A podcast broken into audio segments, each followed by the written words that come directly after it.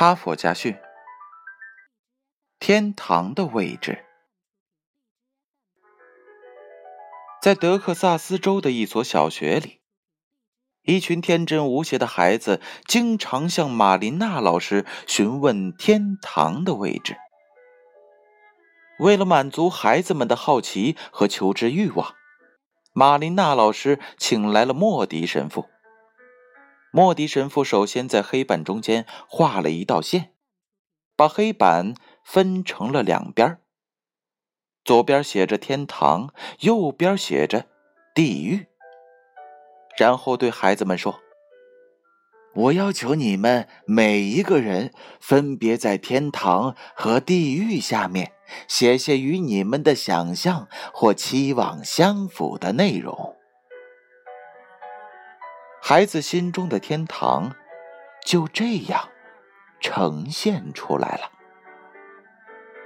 花朵、欢笑、树木、天空、爱情、阳光、诗歌、春天、音乐，等等等等。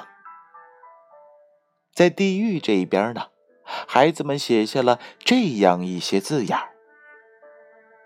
黑暗。肮脏、恶魔、哭泣、残杀、恐怖、仇恨、血流、丑陋，等等等等。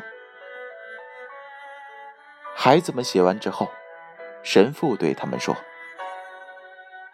正如大家所知道的，天堂是具备了一切美好事物与美好心灵的地方。”这个地方有人叫做天堂，也有人叫做天国，或者是净土、极乐世界。地狱呢，正好相反，它充斥了一切丑恶事物与丑恶心灵的地方。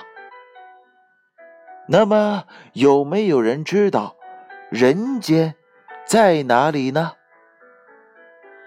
孩子们说：“人间是介于天堂与地狱之间的地方。”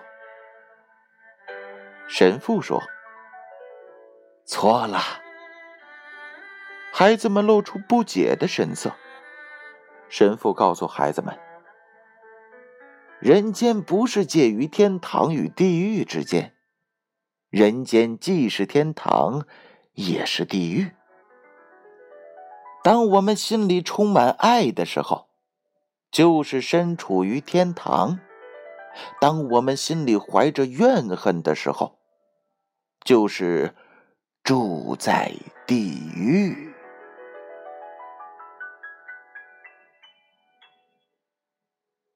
故事讲完了，编后语是这样写的。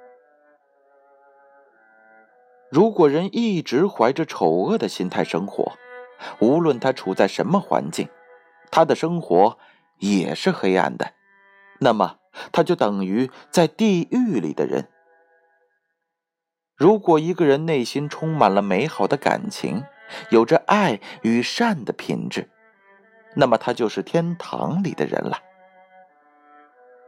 如果在远离我们人间的地方，的确有那么一座天堂，它也只是为了那些心里怀有天堂美景的人所准备的。